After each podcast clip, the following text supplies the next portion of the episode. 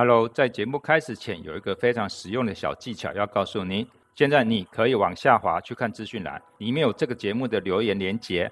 如果你听完觉得超喜欢的话，请直接五星评论加留言。然后你可以透过赞助，请我凯文药师喝一杯咖啡。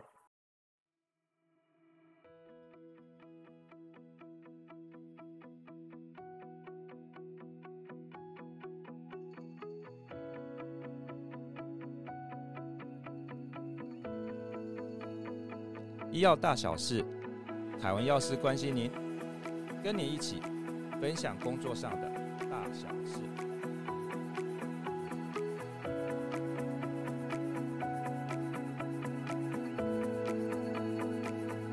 Hello，又到了周末美好的时光。这周你工作顺利吗？心情愉快吗？期望你跟着我们医药大小事的节目，享受一个放松的周末夜晚。也祝你今晚有个好梦。最近我很喜欢一段文章，分享给我最亲爱的听众。人的磁场很重要，多与善良的人同行，让自己的内心充满阳光；多和勤奋的人携手，让自己变得自律；多和真诚的人同路，让自己的世界没有欺骗；多和正能量的人来往，让自己变得坚强。永远记住和优秀的人为伍，人生之路才能越走越远。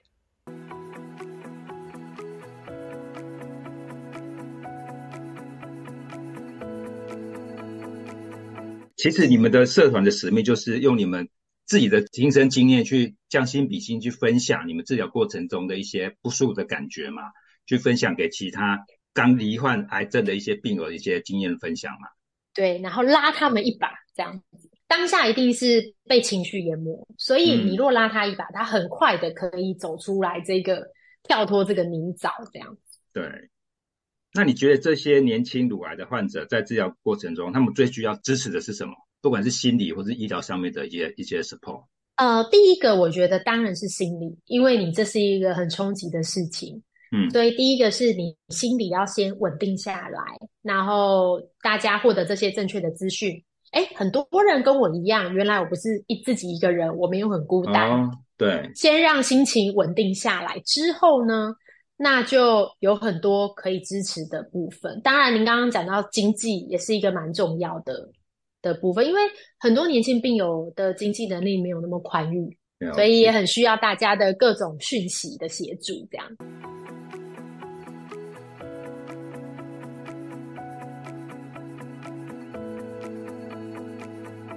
Hello，各位医药大小事的听众，大家晚安。很高兴又在每周六晚上六点跟各位在空中相会。我是 Kelvin 凯文药师，医药大小事 Podcast 这个节目的初衷是希望听众能够了解自己职业发展的方向，把对的人放在适合的位置做对的事。我会邀请医药领域上的好朋友来分享职场上的大小事与工作上的干股谈。如果觉得这个节目对你有帮助，期许你可以分享给更多人知道。请大家帮我按赞、分享、留言及订阅，帮我冲个人气。有了你们的鼓励，我有动力能制作出更优质的好节目。也可以订阅我 FB 医药大小事 Podcast 粉丝专业，谢谢大家。那今天很高兴邀请到台湾年轻病友协会理事长 Mina 潘怡玲接受我的访问。她现在也是台湾规模最大年轻乳癌社团花样女孩 Go Go Go 的创办人，请 Mina 为我们听众自我介绍一下。Hello，各位医药大小事的听众朋友们，大家好，主持人好，我是台湾年轻病友协会的理事长潘怡玲，可以叫我 Mina，谢谢。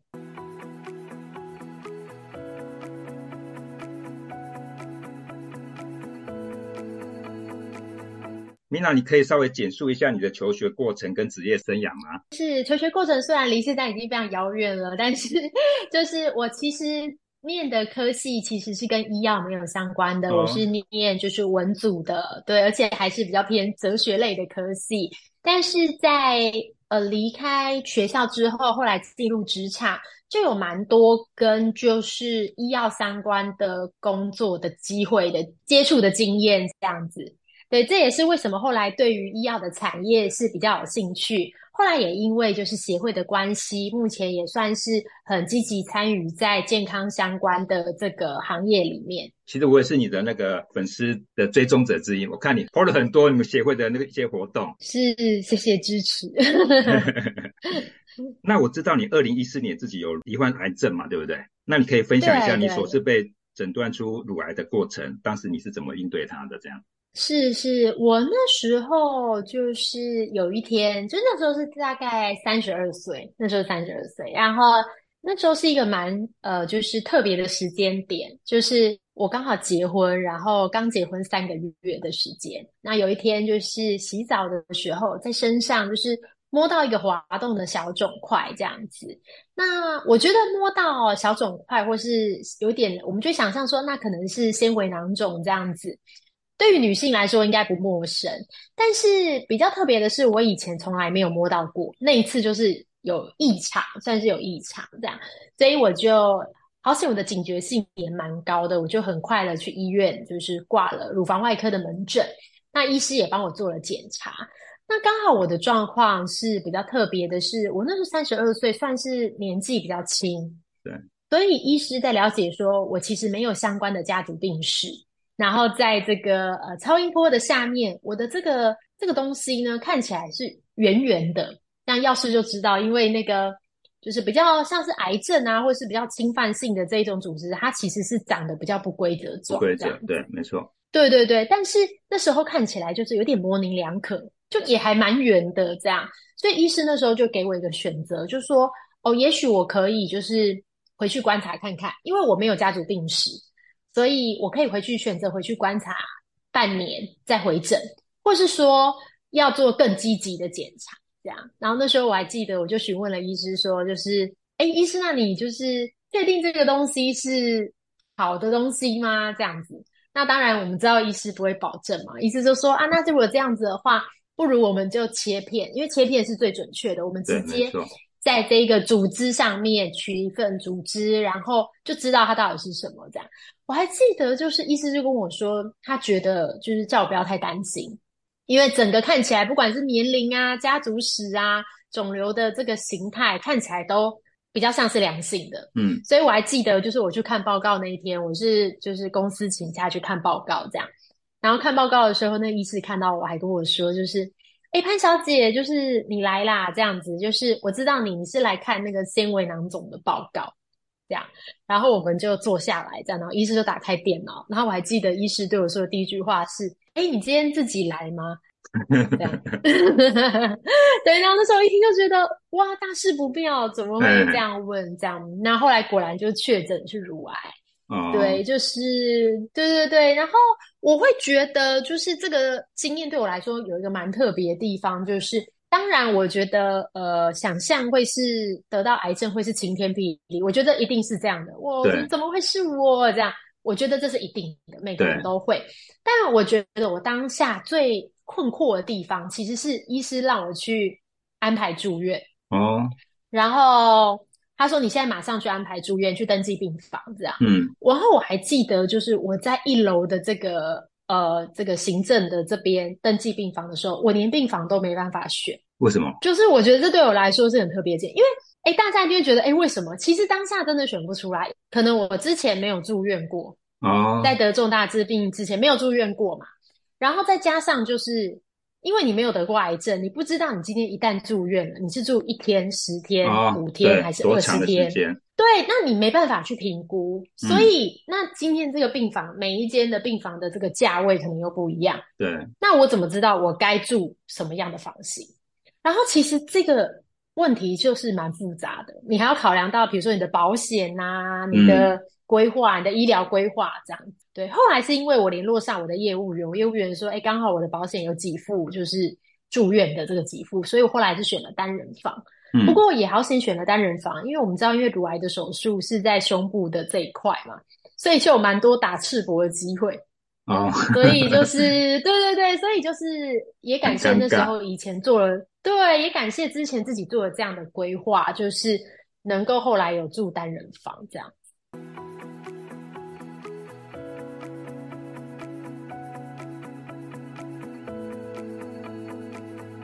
那你后来为什么会创立花样女孩 Go Go Go 的社团？是什么样启发你这项工作的一些想法跟做法？是刚刚有聊到，就是呃，我在发现确诊乳癌的时候，一是觉得我的年龄比较轻嘛，对。那那时候的状况，事实上是年轻的乳癌患者非常少，就是我们去诊间外面那个看诊啊、嗯、回诊的时候，可能整个诊间外面只有你一个人，不满五十岁。哦，对，大部分乳癌的好发年龄大概是五十岁以上，或是甚至更长的。长辈或姐姐们这样，嗯，那其实当下我们有发现到一些问题啦，就是说在不同的年龄层，你面对的考验其实不太一样，嗯，就是说人生的阶段，比如说我今天是刚结婚，那我刚结婚，也许我有生育的规划，哦，对，那我还有工作，还有经济的考量，那我在安排这些治疗的时候，这些是需要我都考量进去的。但是对于年长的患者来说，可能他第一个，他的经济已经是稳定的，对，他不需要去烦恼就是医药费的问题，然后再来就是他可能就是在生育的问题好了，乳癌的患者来说，他可能已经儿孙满堂了，他不需要考虑这样的问题，对，所以我们就发现年轻的乳癌病友是一个蛮特别的族群。然后还有一点是，年轻的乳癌病友就是也是身为年轻人都还很爱漂亮，哦，对，没错。所以有一些治疗方式的选择会跟年长的患者有一些落差。我举个例来说，就是乳癌患者最常遇到的是乳房的切除手术嘛。乳房的切除手术现在非常的进步，我们知道很多种不同的手术方式。那在这个之外呢，其实医师也会提供各种重建的选择。嗯，也就是说，你今天做完胸部的切除手术之后，你可以立即做重建，或是延后做重建。嗯，那在一些植入物的帮助之下，你可以恢复成很接近原来的样子。你可以穿泳衣呀，你可以不用去一定说要戴义乳这样子。嗯，这对年轻病友来说是一个我觉得很棒的选择。可是我们就发现到，就是当年轻的乳癌病友在讨论这样的话题的时候，年长的患者比较没办法接受。哦，了解。就是。比较老一辈的想法可能会觉得说，呃，病人就要有病人的样子，嗯，嗯，嗯，为什么你已经生病了，然后还要爱漂亮啊？这样就是我觉得倒是没有对错啦，就是比较像是世代的差异，嗯，对。然后讨论的主题也不一样，嗯，可能年长的患者会觉得说，你生病了就应该好好在家里休养啊，为什么你要去上班？呃，年轻的病友会觉得说，但是我小朋友还小。让我可能还家里还有父母要奉养，所以我根本没有办法失去我的经济能力。所以这也是为什么我成立花样女孩 Go Go Go 的原因，就是我们发现，就是年轻的乳癌患者有一些特有的问题，那这些问题真的可能只能跟年龄相仿或是有同样经验的病友做讨论。所以啊、呃，大家谈过我们说年轻乳癌社团有没有限制年龄哦？因为有一个年轻，其实是没有的。我觉得它比较像是一个生活的。呃，样貌，嗯，我们社团里也有很年长的患者，或是甚至七十岁的患者也有，但是他的呃生活的方式就跟现在的比较年轻的患者比较接近的，嗯，比如说他擅长使用网络做交流，哦，然后他的这个考量的问题呀、问题点比较接近呃现在这一辈的青壮年族群，对，所以我们就就这些问题做讨论，阶段性的讨论这样。或是有一些年纪大了也爱漂亮的，是啊，我们有遇过七十岁才重建的病友啊，哦，嗯，也是做的很棒，很棒就对了。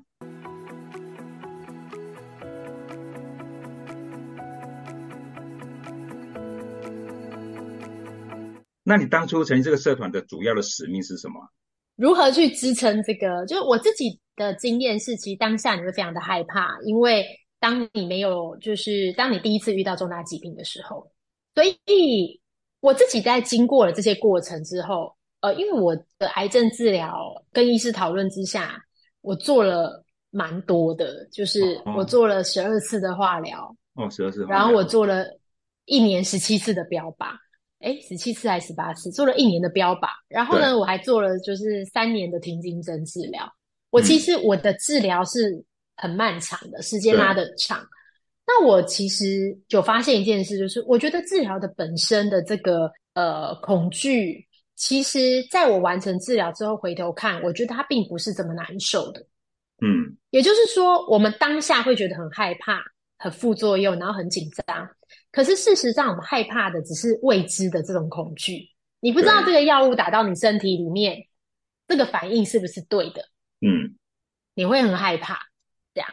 所以我在这样的情况下，我觉得社团有一个很重要、很重要的就是使命啦，就是说，今天社群里面的病友，大家都有这些治疗的经验，我们可以互相的做交流。比如说，我今天打了这个药物，我产生这样的副作用，那我可以在社团询问说，这个副作用是不是正常？有没有人也有同样的经验？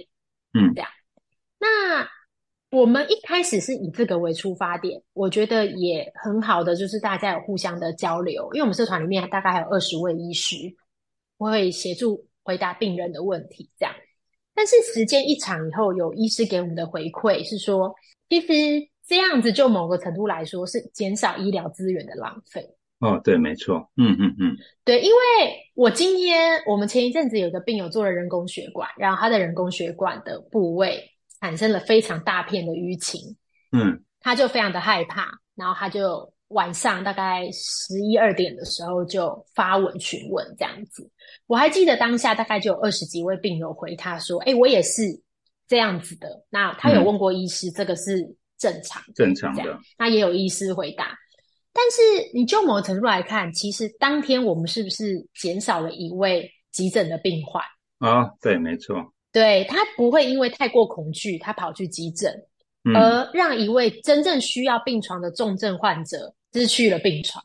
这样，我觉得就某个程度来说，他是这些一开始是以互助啦，帮助对方，但是后来我发现，哎，其实也许他的影响力是更大的。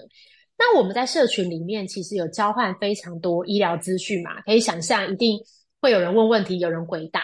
那我们非常在意资讯的正确性。是刚刚有聊到，就是我们社群里面大概有二十几位医师在里面协助回答问题。对，因为像药师您就知道，就是药物的使用啊，就是对于不管是一般病人，尤其是癌症患者，会影响非常大。对。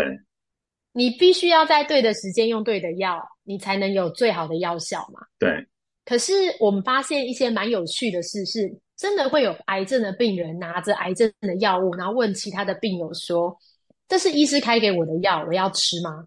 啊，但，你会觉得很有趣，就是就是也是年轻人，就是你觉得等于像药师是专业的医药背景，会觉得哎，怎么会有这种事？可是。这种事其实常常发生在我们的四周，嗯、就是这是一个我觉得比较像是人的一种惯性这样子。但是我觉得在这样的情况下，就是我们会去互相提醒，就是不要做这样的事情。对对，没错。你一定要尊重专业。你今天的这个药物的专业，如果是心情，我觉得病友都会给你很多的回馈跟鼓励，嗯，跟你分享。可是如果是用药的专业，你一定要问药师或是你的主治医师。对，没错。这样，那时间一久，也有医师跟我们说，就是他现在就是不管在回答就是社团里的问题，或是这些花样女孩们去诊间看病的时候问的问题，都非常的专业哦。是因为他们都具备了一些就是必要的专业能力。对对，那这是好的，就是说会减少蛮多的无效沟通。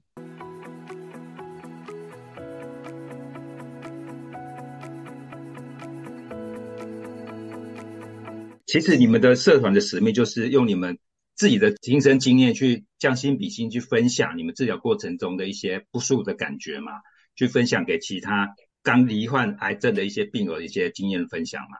对，然后拉他们一把，这样子。当下一定是被情绪淹没，所以你若拉他一把，嗯、他很快的可以走出来，这个跳脱这个泥沼，这样子。对。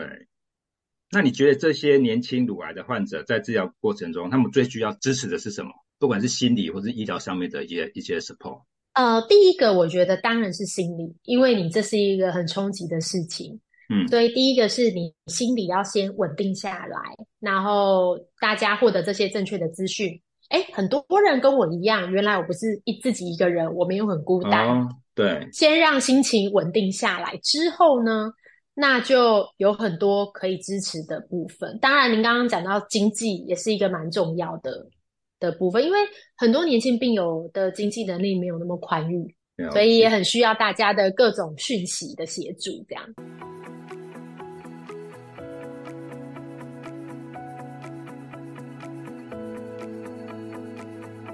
那你们是如何鼓励社区成员参与支持乳癌活动的一些活动？那可以举一些实例的案例来分享一下。社区的部分的话，就是我们其实会除了帮助在病友之外，然后我们在每年的十月的乳癌防治月，其实特别重视乳癌防治的这一个活动。在其他月份也有其他疾病啊，但因为我们社群乳癌的病友比较多，对，那我们社群有非常多的年轻乳癌病友，我们会鼓励他做分享，哦，分享他的故事的分享，对，嗯，然后甚至在媒体上面露出，希望透过他的故事，可以去鼓励，就是社区的民众更重视自己的健康，然后包含做癌症的筛检啊，或是做一些呃卫教知识的宣导，然后举办一些对外的活动。比如说像是市集呀、啊，对对对，或是讲座这样子。那你觉得推广给我们医药大小的听众，我们需要怎样的参与？那去 support 你们这样的活动吗？是，就是对于我们来说，我们觉得就是很感谢，就是呃各位朋友给予我们就是病友的鼓励，我觉得会蛮好的。我们每个星期哦，就是。都会在台湾年轻病友协会的粉砖上面发布病友的故事访问哦，所以我们会透过这些故事来鼓励，不管是社区的朋友或是病友。那我们也常常接到回馈，就是这些朋友们看到故事之后给予一些正向的回馈，这对病友来说，我觉得都是很有帮助的。然后也很鼓励大家，哎，欢迎可以就是哎观看我们做的这些卫教影片啊，或是支持我们的。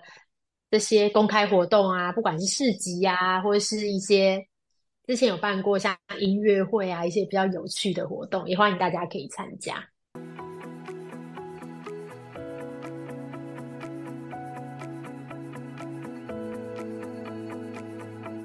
因为我记得上次我访问刘良志刘主任的时候，他说，其实医生有时候在卫教病人的时候，或者在治疗的时候，他们都是以说站在医生的角度去。跟病患讲些治疗的方法嘛，可是病患会会回馈医生说，你有没有吃过这个药？你也不知道吃这个这个药哪里会不舒服，所以他有讲，他有提到说，其实病友协会很重要，在乳癌治疗上面非常非常重要。就透过你们将心比心去分享你们的经验，其实对那些刚罹患癌症的一些病友非常有支持他们的一个力量存在。是，我相信是会真的蛮有帮助的，就是。有的时候我觉得也蛮微妙的，就是有一些事情是同样的话，但是病友可以说，但别人不能说。哦，对对，没错。比如说加油这样，对对对，对没错。就是就是，我觉得就是因为乳癌的预后很好，它的存活期很长，然后就某个程度来说，它是特别的向心力特别高的。嗯嗯嗯。对，然后他们非常的相信，就是病友间彼此的经验交流。我觉得这也并不是不好，我们只要把病友的这个专业知识训练到，就是就是不要有错误的资讯。其实这些是一个很好的互助机会。嗯嗯嗯。因为就算是我好了，我也不可能用过全部的药物啊，更不用说医师。所以这才是需要一个病友社群的帮忙。因为病友社群里面大概有六千人。哦，我我这六千人里，对，六目前有六千个病友。我没有做过，你也没有做过，但是这六千个人总会有五十个人做过吧？对，对，所以我觉得这样的经验分享确实是蛮重要的。那你自己经历过乳癌跟参与这些台湾年轻病友协会这些活动啊，那你对你个人成长方面有哪些改变？哦，我个人就是我觉得得癌症就会让人成长，就是 很多病友都这样讲。我我觉得倒不是。哎，我觉得有点像是呃人生观的改变。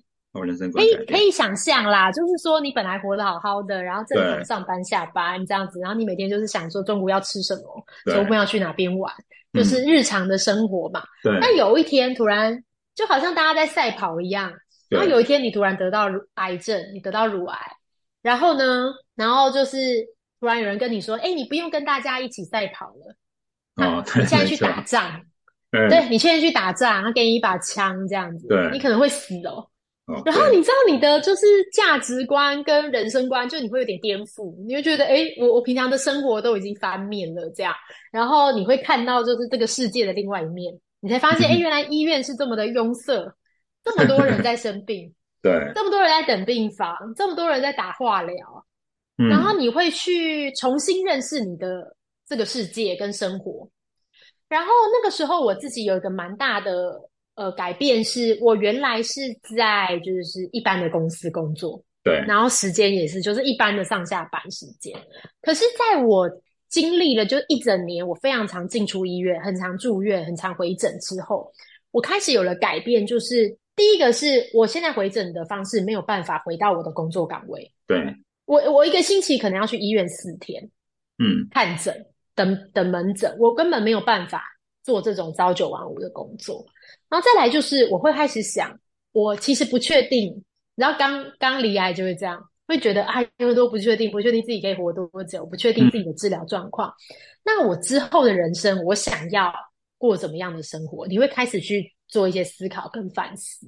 对，所以那时候开始，我就调整到比较弹性的工作形态，这样子，我就开始就是我有在主持像广播节目啊，或者是活动，嗯，然后后来在协会工作这样子。对，对，我觉得这个就是对我来说是一个。蛮大的改变的，在得到癌症之后。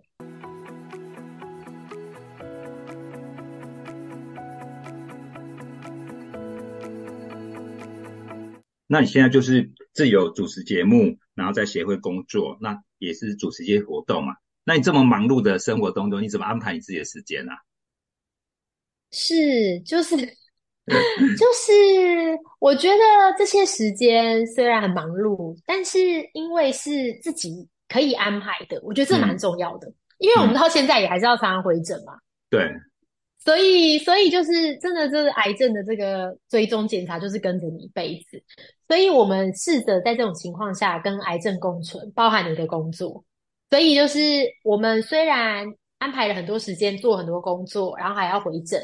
可是你其实会更在意自己身体的，就是有没有告诉你些什么？如果你很累呀、啊，或是觉得压力很大，我觉得自己是会适度的去做调整，心情上的调整。就是你自己会自觉，多运动。哦，对对对，找时间运动，对，没错。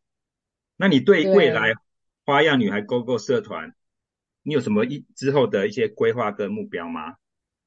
花样女孩 Go Go Go 社群，我们一直在做呃各种的调整这样子，然后我觉得目前这个状况是蛮好的，就是说不管以呃医疗的资讯呐，然后病友的回馈是一个蛮稳定的状态，但是未来我们希望可以就是举办更多的活动，嗯哼哼，我觉得。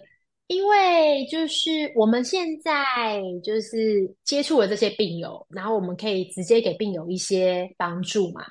那我们在协会也有在做健康政策的倡议。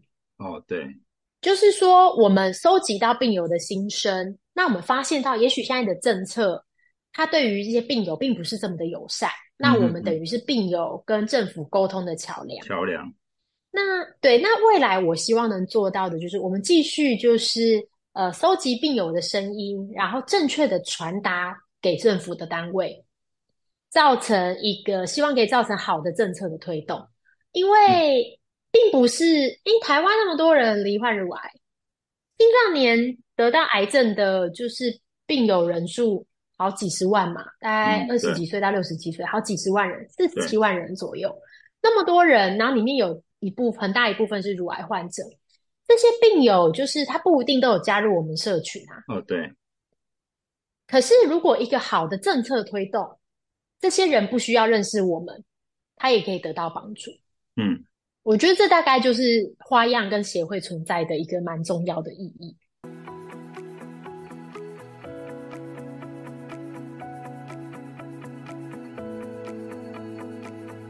那今天前面就是 Mina 潘一林跟我分享他自己二零一四年罹患癌症的一个经过嘛，三十二岁都得到癌症，那他想说，诶，怎么会在我身上发生这种事情？那因为透过他自己的整个治疗，十二次化疗，十七次的标靶治疗，那整个心路历程他自己其实就是很辛苦，那那过程就是心里的动荡，其实是没有离过了癌症的人不知道的痛苦。那他把这种小爱化作大爱，成立了台湾年轻病友协会。那希望透过这些协会的帮忙，让更多罹癌的一些患者能够透过协会的帮助，更加了解疾病整个治疗的过程演进。透过病友之间的互助跟帮助，让他觉得心里是安定的，不会恐慌。那也得到正确的一些很多的医疗的讯息。那什么药物？会产生什么副作用？然后整个治疗的过程需要拿经过哪些的过程，让一些病友可以得到安心的一些治疗。透过他们这种协会的运作，也希望让更多人了解整个在离癌过程中需要很多民众、社会大众的一些赞助跟 support 他们。那他有提到说，他们帮女孩勾勾最终的目的是要推动政策的改变嘛，去照顾更多离癌的一些病患。那他这种想法跟做法非常值得我们大家所学习。那今天很谢谢依玲接受访问，可不可以分享今天访问的结果跟心得？是，就是我觉得就是先谢谢有这一次机会啦，因为我们自己在做政策这样的倡议之后啊，我们发现其实关注呃健康议题的朋友，其实来自于各领域，对，就是医界不不只是医师。不只是护理师，嗯，也包含像您药师，呃，就是一些其他就是专业人员这样子。对，对，其实非常多。然后也不过不止在这边，也包含商业界，就是也有。对，所以我发现其实呃，健康的这个议题是非常值得，其实真的非常值得大家来讨论。因为我们现在讨论的各种政策面这么多，这么多元，可是真的只有健康议题是每个人都用得到的。哦，对，没错。真的，所以非常感谢大家。就是每一次在不管是受访或听到您会说，就是诶，现在也很关注癌症病人的这个生活或用药哈，你会觉得很感动。就是我们在离癌的过程中，常会觉得自己很孤单，但其实事实上没有，哦、我们是有很多来自于各界的帮助，这样子非常感谢。对，那今天很谢谢一定上我的节目，让。